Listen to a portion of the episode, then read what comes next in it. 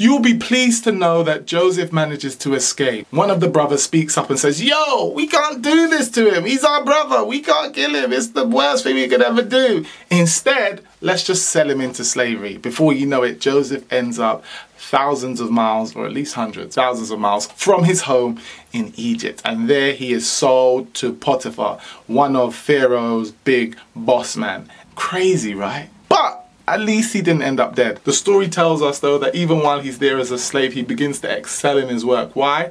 Because he simply does the next best thing. He works hard. If it's cleaning floors, he cleans the floors. If it's cleaning windows, he's cleaning windows. Whatever it is, he works hard. He gets it done. And soon his hard work is noticed. What's more compelling is that the text says that God was with him. Even in the worst times in your life, in your pursuit of your dream. Could it be possible that God is still with you? I don't know. We'll find out tomorrow. Peace!